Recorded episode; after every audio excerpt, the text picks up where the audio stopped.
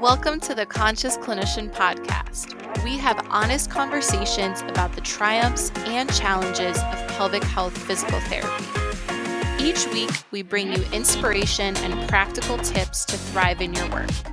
And now, here's your hosts, Dr. Monica Stefanovic and Dr. Sammy Steele. Welcome back to the show, everyone. Hey, Sammy. Hey, Monica. In our talks about emotional intelligence in our last few episodes, I have been really trying to focus on developing my emotional intelligence, practicing that with my patients, and really taking those principles to heart. And I'm going to share with you today. I had a patient interaction this week that kind of shows one unexpected consequence of developing emotional intelligence that I'm sure some of our listeners can relate to. Okay, cool. So I'm curious, how did emotional intelligence go awry? So, I had this patient, and I've been really trying to focus on understanding where her pain is coming from, what experiences she's having in her day to day life that increase her pain, decrease her pain, things like that. And that leads to me asking her questions like, What else was going on in your life when you had this flare up? And having this patient reflect deeper on her story has also led her to say things to me like, oh, it seems like this stress that I've been having with interpersonal relationships has also impacted my pain or is really affecting me this week. And so, from that perspective, I took that as wow, awesome. I'm getting this patient to think outside the box, understand that there are things besides her physical body that may be influencing her pain. However, this has also led to this patient starting to almost overshare about her relationship stress and things of that nature with me. And at first, it was in the context of our PT interaction. She would say, Oh, I had this fight with this person, and my pain was worse after that. And we talk about how those things could be related. But over time, I could sense that it was starting to delve more into, I want to vent about this fight that I had. And there wasn't really a productive feel to it.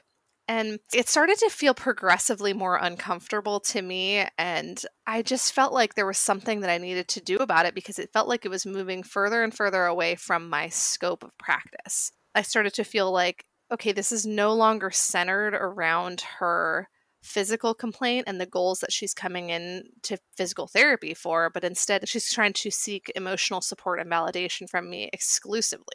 And so that was an interesting side effect of practicing more of this emotional intelligence. I'm curious if you've experienced that with some of your patients. Yeah, I think so. When you listen empathically, most people aren't used to that. And it can create this desire to share more of yourself, which is very natural. But I think you nailed it. It's like that feeling of, mm, where is this going? Or maybe mm-hmm. a thought. That's not a feeling. A thought of, where is this going? How does this relate to what we're doing? And I'm curious if you know about her social situation. Does she have other people that she can talk to? Has she ever been in therapy before? Is this more that she's lonely or what do you think is going on? Yeah, that's a great question. So, this patient that I'm describing doesn't sound like she has a lot of really comfortable people for her to disclose this stuff to. There are people in her life, but it sounds like there's some barriers to talking freely and openly about these things. And she is seeing a counselor. I actually encouraged her to see a counselor when this stuff started and i framed it in terms of oh, this stuff sounds like it's really also impacting your pain. Have you considered seeing a psychologist or somebody who could help you with those things? And she was really open to it and really excited about the prospect of it. And since starting that counseling after that discussion that we had i think she wants to share with me what's going on in the counseling sessions because I was the one who recommended it. So I think maybe she's thinking that because I thought it was a good idea for her, that I also need to stay posted on everything that she's talking about in those sessions. And it's a tough line to strike because I'm happy that she's going. I, I think that it's great to hear that she's exploring some of those topics. But when it starts to take up 10 minutes of the session, 20 minutes of the session, keeps going like that, it starts to become like, okay, is this going to just become a second counseling session? What's going on here? Something mm-hmm. about it mm-hmm. just felt really off to me. And I'm curious how you started handling it when you noticed it was getting to that uncomfortable point. Yeah, I had been feeling like that for a couple of weeks. It had been progressively getting a little bit longer each time we'd meet. And so I started to feel a little bit weird about it. And I was like, gosh, what is it that feels weird about this? So I tried to put some words to it, to this kind of icky feeling that I was getting from it. The first thing that I was noticing was that I felt like I was outside of my scope.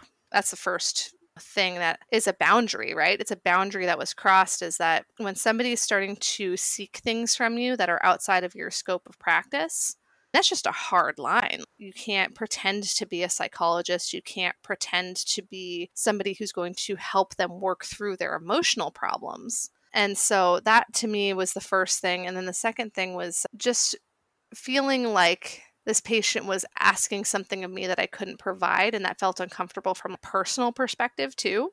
It also was confusing from my perspective as a provider like, what are we working on?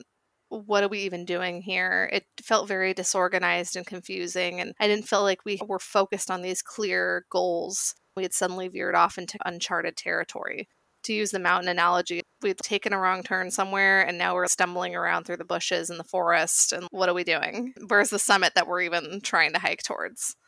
So, first off, I want to say kudos to using your self awareness, skill number one, to identify how you were feeling, to really name what you were feeling rather than just say, oh, this sucks. I hate this patient. And that you were trying, it sounds like, to get the patient back on the path. You knew the path was somewhere behind you and you're like, hey, let's try to go back over in that direction. And this patient was like, no, I like this new territory. Yeah. And I want to explore it more, which is cool. But it sounds like you're not the person for her to be exploring it with. Yes, definitely. Definitely. And in regards to what did I do about it, I sat with that. I tried to first just name okay, what is going on here? And once I was able to name, okay, I feel that one of my boundaries as a provider has been crossed, and this is not a boundary I'm okay with crossing, and I need to either reorient to the original path that we're on or discontinue walking down this path. I, I can't be on this path with this person. Mm-hmm. And so, what I did about it is that I tried to bring it up as kindly and as professionally as possible. I said, Hey, it sounds like this stuff is really impacting you. You're having a lot of stress about what's going on in your life. And I'm getting the sense that when we come in here, sometimes we spend a lot of time focused on those things. And I just want to be really transparent and upfront that I don't have a lot of training in that area. And I really do want to help you with this problem that you're coming in for, this pain that you're coming in for. That's what I am trained on. And I wanted to hear from you. How do you feel like things are going with physical therapy treatment? How can we refocus on the task at hand and work together towards this shared goal? It sounds like you've got this outlet with this counselor, and I, I love that you're doing that. I want you to continue that, but I want us to reframe and refocus together today on what we would like to work on together. That is something that I truly am able to help you with. Okay, so you had that conversation. awkward. It was so awkward. And the patient I could tell she felt ashamed.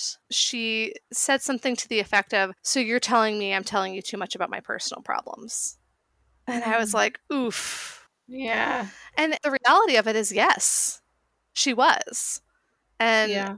it's a hard thing. She she just put it out there after that and was like, So you're telling me this. And I, I said, It does feel like we're spending a lot of time discussing those. And I just really want to make sure that we're staying focused here. And it was really uncomfortable. I do think that it did affect our rapport. The patient seemed a little shut down afterwards. And I think that part of that I could tell came from her maybe embarrassment. Like she didn't realize that she had crossed that line. And once I brought it out into the open, there was some shame associated with that. That was tough, you know? I think that the impression that I was left with after this whole interaction was emotional intelligence is so important to practice and i think we need to incorporate it but how do we keep the pendulum from swinging back and forth? Because i really felt like there was this roller coaster that happened here.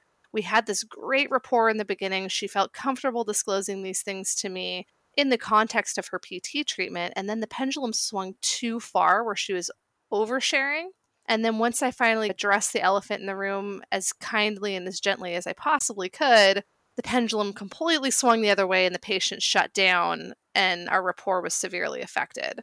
So, gosh, what's the middle ground that we strike here? Yeah, uh, I can definitely think of a couple patients that I've had that same experience with. And first off, drawing a boundary can feel very uncomfortable, especially if it's one, new to you as a provider, and two, maybe new to the patient. Boundaries don't mean things have to end. Boundaries can sometimes feel like ultimatums to people, which doesn't go well. But in the context of what you did, I'm hearing that it brought up a lot for the patient to process and maybe for you also like your reactions to her reactions and wanting to have pt be like this nice friendly thing and i'm curious how many people do you think that this happens with for you i would say not super often i think most patients understand what they're here for and in fact, sometimes it's actually harder to go the other way to explore some of those topics with patients because they feel like, well, this is physical therapy. Why are we talking about this?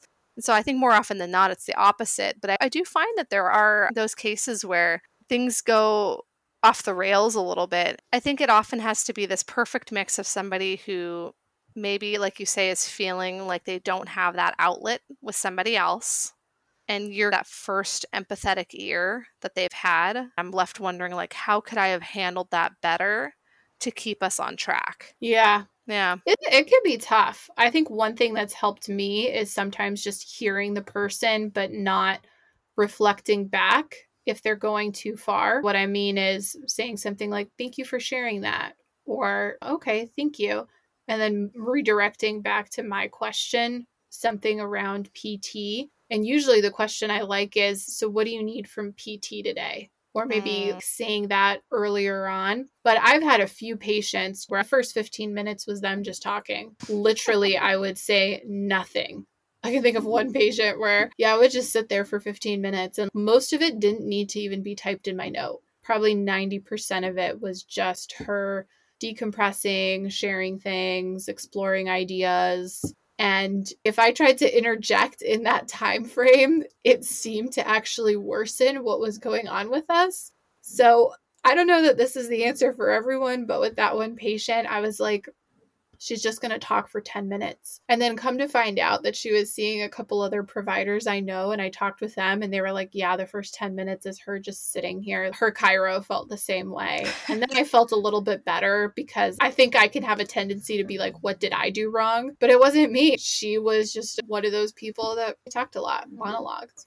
So, from what I'm hearing from you, though, this is not as common. This could happen. And I think we want to highlight that this could happen because if you start really listening to people, you're going to get lonely people out there. That is common. Yeah. And the question is is it the right mix of factors to your point where there it sounds like she's distressed enough that she wants to find either an outlet to complain or maybe some solutions sounds like maybe more of an outlet. So some people will want to relate in that way and they have distressing things to share. And some people will just want to connect and share things that are more lighthearted in their life, which is usually the easier space for us to live in. But I think when they're sharing their distress, it gives us this sense of what do I do to fix it? And mm-hmm. then if mm-hmm. I don't have anything to fix it, I'm a PT. I don't know how to help you navigate relationship conflict. And you're aware enough that you're not going to say some type of platitude. And there is a very big difference between somebody coming in, spending their first few minutes saying, I'm having a really stressful week at work, or I've gotten a fight with my husband, and they're just sharing with you the context of their week, and then they move on, versus somebody who unloads and is almost looking at you expectantly. You know mm. what I mean? Mm. I, it's hard to put a, a direct descriptor to that vibe, but there's a vibe they're wanting something out of that interaction that's different than them just sharing it. And I think that's sometimes where I go, we came up to that line. And how do I redirect before we get to that line? You know what I mean? Yeah, I would go back to thanks for sharing or okay. yeah. I say okay a lot. I'd be like, okay, what do you need from PT? To be like, I'm not going there. I'm not going to go there with you. I'm not going to offer reflection, commentary. Mm-hmm. Because I've had a few people who say really awkward things to me. That's the other part. Who I struggle with a lot is those people who are so uncomfortable that they're sarcastic and making a joke out of everything. And that's these people. They want me to laugh or they want me to join in on it. I appreciate humor. I want to laugh with you, but the level of weird sarcasm you're bringing or animosity, I'm not here for it. And I'll just be like, okay. Or when they make their really self deprecating comments, and again, not one funny one, but just drilling on themselves and saying weird things, I'll say, okay. So, yeah, back to the exercise. Or, okay, so what do you need from PT? That's my favorite yeah. question right now. And if they keep not learning it, to your point, I'm glad you brought it up and didn't just struggle in your sessions and became this person's emotional dumping ground because that's what it sounds like. Totally. It sounds like she gets to feel better because she word vomited all over you and you're like, "What the hell? I did not ask for this today. I just came here to help you with your pain or your hip or your knee and I don't know why you're sharing all of this stuff." Yeah. One of the things that we had talked a lot about in residency was this line of if it's something that's related to their condition, if it's something that you can connect back to their most recent flare up or, or why their pain developed in the first place, or something that's connected in like that, then thanks for sharing that with me. I think it would be interesting for you to explore how your stress connects with your pain, etc. But when somebody is looking to you for a solution, they're looking to you for a comforting response, they're looking to you for some emotional support that's where I think we need to draw some boundaries for ourselves as providers because we don't have the training for that. We just don't. I love the line of, okay, what can PT help with? One of my go tos is also, do you think that's affecting what you're coming in for today? Yeah.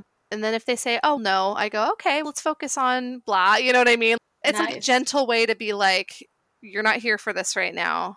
I'm not here for this right now. It's fine that you brought it up, but we can't spend time in this space together because that's not what you're here for. But it's so hard, and there's some people who are sneaky about it. And not sneaky intentionally, but you start exploring it with them, and you think that you're trying to be pain neuroscience education oriented and emotional intelligence oriented. And then finally, you're like, holy shit, this person's just unloading on me. We're not doing anything productive here. Yeah, I think you said it well earlier. It's gradual. Mm-hmm. So if you notice that happening, if you notice that this is starting to get into territory that's not related to what you're working on with this person, then I think it's really appropriate to refer to counseling, refer to therapy, or if they're already with a counselor or therapist, maybe say, hey, how about you talk about that with them? It sounds like it's been very distressing for you. Another strategy that I've done in this case is, you know, the last couple times you've brought up your distress around blank or you've brought up this thing and it sounds like it's really been bothering you lately. You've mentioned it each time you've come in. Is that something you've explored? That I think is a dangerous question because it's also asking them to tell you more about therapy. So I said that and I'm glad I did because maybe don't do it. maybe don't do that one because the way that one usually ended, as I think about it more, is that people would then be like, no, because me and my therapist are doing blah, blah, blah. And the whole point is that I don't want to know what you and your therapist are constantly doing. My final thought is that sometimes people are with therapists that they don't actually like because I have had people say, You listen better than my therapist. That's an issue. Yeah. You need to find a different therapist. So, if that's the case, maybe they say that or you're getting that vibe, then I think it's okay to tell people it's okay to shop around and find a therapist you like. It could be really hard to find someone right off the bat. And sometimes people have switched, and that has also helped. I can think of one patient where they would also tell me lots of things. And finally, I referred to psych after a couple visits, and they still were telling me things. And then it got to this point where I think her and the therapist really connected. And so was less about having to tell me everything. And it was more just, oh, yeah, my session was really great this week. And it was less like they had to tell me all about it. So that's could be another possibility. Totally. A mistake that I have made personally is that if I refer somebody to a counselor, sometimes I'll say, let me know how you like this person. Let me know how it goes. And I think that sometimes that gets interpreted also as you want to know how my counseling is going. Right? Mm. I'm reflecting on that now and, and thinking, like, here's a name of a person. I really trust them.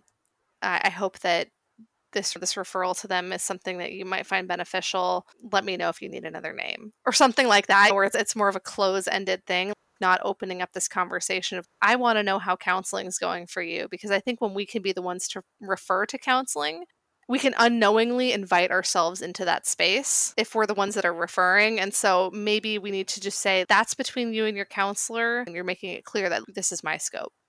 Yeah just because you can practice with emotional intelligence and you can be conscious of the ways that emotions influence pain, influence PT treatment, it doesn't mean that you're turning into a counselor. It doesn't mean that you're overstepping your scope. There's a balance to be struck. This can be a painful growth spurt of developing your practice in this way. There can be some pitfalls here.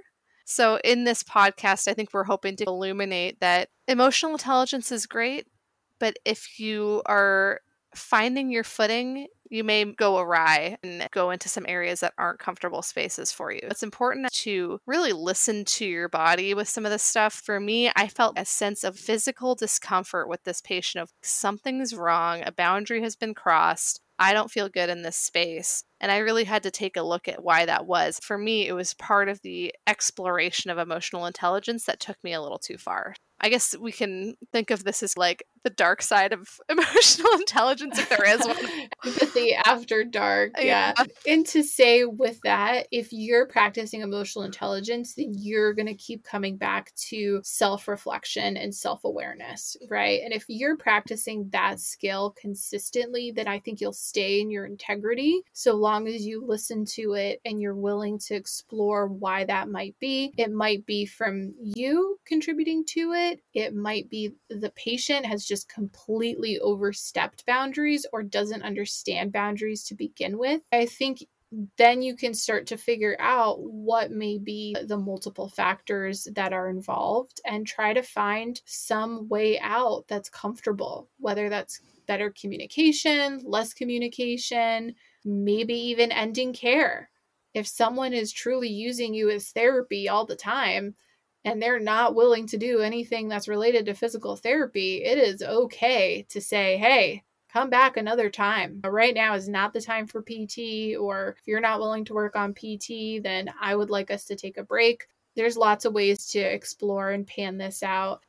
So, Sammy, thank you for being so vulnerable and sharing a situation that was uncomfortable, that didn't sit well with you, and how you handled it. I think your humility is really important. I think it's helped both of us talk through how we could do things differently and realize sometimes we can't do anything differently. People will be people. Yeah throughout your process of developing your emotional intelligence, be kind to yourself. It is a process. We literally just did two podcasts on how important it is, and here we are still struggling with these things. So it's all about learning and growing and reflecting. So stay conscious, everyone. Thank you so much for listening to this episode. Let's keep the conversation going on Instagram at The Conscious Clinician and Facebook backslash The Conscious Clinician. Links are in the show notes. If you enjoyed this episode, please subscribe and write a review for the podcast to grow our community. Stay conscious, everyone.